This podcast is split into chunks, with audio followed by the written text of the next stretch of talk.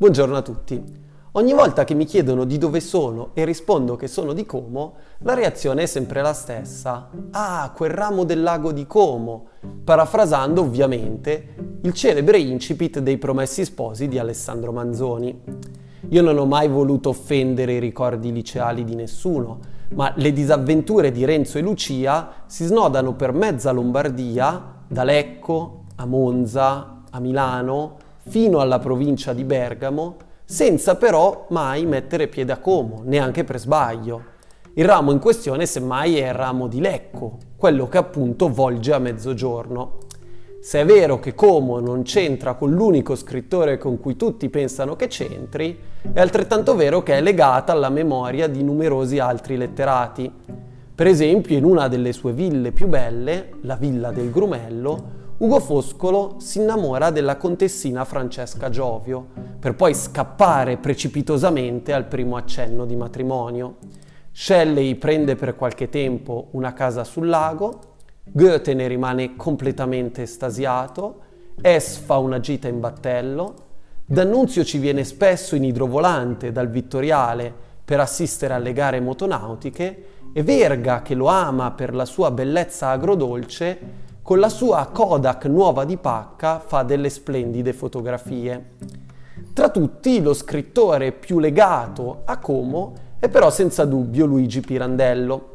Nella sua autobiografia racconta che a 15 anni, per sfuggire alle conseguenze di una pagella non proprio eccelsa, sia scappato a Como e abbia frequentato qui la seconda e la terza ginnasio. Questo però non risulta da nessun registro. Quello che è sicuro è che però Pirandello ha trascorso numerose vacanze nella villa Imbonati di Cavallasca, nelle vicinanze di Como, villa che viene anche citata in una delle sue poesie dove la definisce nido di verde pace.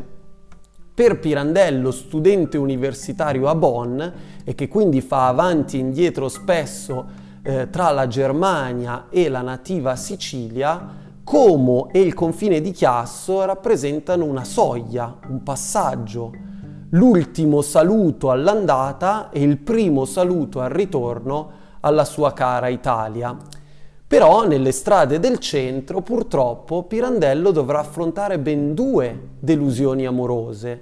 La prima da giovane, quando si innamora di una bruna di Como, che in realtà poi scopre essere maestra di vizi e di sé locandiera una seconda volta da anziano quando torna a Como durante la tournée dei sei personaggi in cerca d'autore. Mentre pernotta al prestigioso Hotel Palace, confessa tutto il suo amore alla prima attrice della sua compagnia, la giovane e bellissima Marta Abba, che però cortesemente ma decisamente rifiuta. Ritroviamo poi Como citata in numerosissimi capolavori della letteratura mondiale, per esempio Virgilio, nelle Georgiche, tra le bellezze d'Italia esalta anche il Lari Maxime, il Massimo Lario. Anche la Certosa di Parma è ambientata prevalentemente in un castello quattrocentesco di Griante, sul lago. Stendhal dice che qui nobilmente, squisitamente, tutto parla d'amore. Anche Frankenstein di Mary Shelley ha un'ambientazione comasca perché il dottor Frankenstein, che è il nome del dottore, non del mostro che ha creato, ricorda una vacanza eh, passata sul lago di Como durante l'infanzia e si ripromette di trascorrere la sua luna di miele con la moglie presso la villa Lavenza, presso proprio quel bellissimo lago dove si trovava. In realtà la citazione comasca potrebbe non essere casuale, visto che eh, la genesi dell'opera è nata nel corso di una piovosissima vacanza eh, sul lago di Ginevra nel 1816, passata alla storia infatti come l'anno senza estate. Eh, Mary Shelley potrebbe aver tratto ispirazione dal paesaggio lacustre e dalla conversazione con John Polidori, che nel frattempo stava scrivendo un altro caposaldo del genere orrorifico, cioè Il vampiro, e le parlava eh, degli esperimenti elettrici del comasco Alessandro Volta, l'inventore della pila. Dostoevsky nel suo Memorie del sottosuolo trasferisce il lago di Como presso Villa Borghese, il lago di Como che in occasione di un ballo si era spostato a Roma. Eh, nella morte a Venezia di Thomas Mann, poi il protagonista sta scappando dall'influsso malsano della laguna, ma il suo bagaglio per errore viene spedito proprio a Como, errore che lo costringe a rimanere e ad andare incontro al suo inevitabile destino. Nel grottesco finale di partita di Samuel Beckett, un uomo e una donna assurdamente impiantati in due bidoni della spazzatura hanno una delirante conversazione in cui però si staglia nitido un ricordo, cioè una gita in barca proprio sul lago di Como il giorno dopo il loro fidanzamento.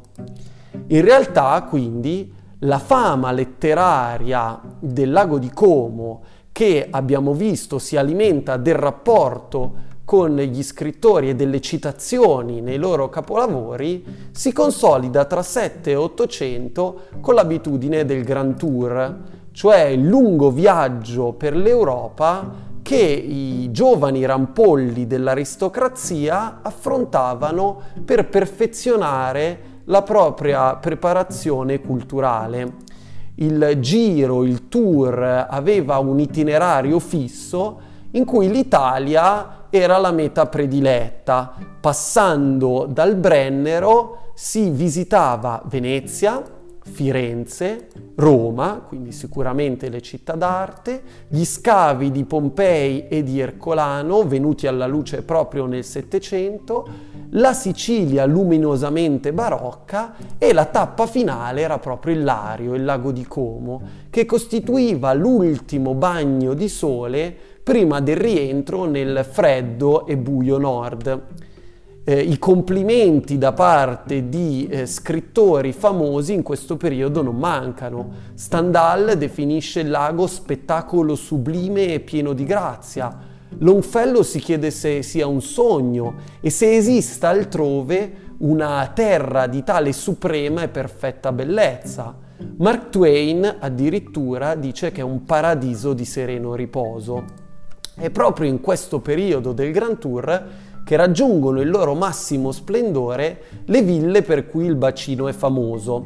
Tra tutte sicuramente Villa Carlotta, che unisce le piante esotiche del suo parco alle sculture neoclassiche di Canova, tra tutte questo amore e psiche che Flaubert, l'autore di Madame Bovary in visita alla villa, abbraccia e bacia in estasi. C'è poi la villa pliniana a Torno, che deve il suo fascino oscuro e misterioso al fatto di essere edificata su una fonte intermittente, studiata anche da Leonardo da Vinci. Forse però la più bella di tutti è la villa del Balbianello, che eh, sorge su una piccola penisola, la penisola di Lavedo, di fronte a Lenno e che è stata set di numerosissimi film famosi come 007 e Star Wars. Como però è stata capace di non rimanere inchiodata alla bella cartolina intrisa di romanticismo e all'inizio del Novecento ha saputo rinnovare la propria cultura agganciandosi al treno delle avanguardie. È proprio a Como infatti che nasce l'astrattismo pittorico di pittori come Manliorò, Mario Radice e Aldo Galli e soprattutto il razionalismo architettonico, basato sulla perfezione formale. Alcuni edifici eh, razionalisti di Como sono la Fontana di Camerlata, l'Asilo Sant'Elia, lo Stadio Sinigaia e il capolavoro assoluto, la Casa del Fascio che con la sua perfezione geometrica eh, rappresenta la summa di tutti i principi razionalisti. Non è un caso infatti che gli scrittori del, del futurismo siano molto legati a Como e guardino a Como come uno dei poli in cui si sta incubando la modernità. Infatti Marinetti, che esalta le tendenze della modernità e eh, dice di voler bruciare il Louvre come simbolo passatista, eh, venuto a fare una serata al Politeama, dirà che Como è una città futurista perché guarda verso l'avvenire. In più, mentre combatte durante la prima guerra mondiale, diventa molto amico del razionalista comasco Sant'Elia, che proprio durante la guerra troverà la morte. Marinetti troverà il modo di eh, onorarne la memoria, perché saputo che all'inizio degli anni 30 Como non ha ancora un monumento ai caduti, e questo aveva fatto arrabbiare moltissimo Mussolini, eh, si reca in città, si mette di fronte al lago, sfoglia una serie di disegni del suo amico Sant'Elia e ne trova uno denominato Torre Faro, che sarà proprio il modello per la costruzione del bellissimo monumento.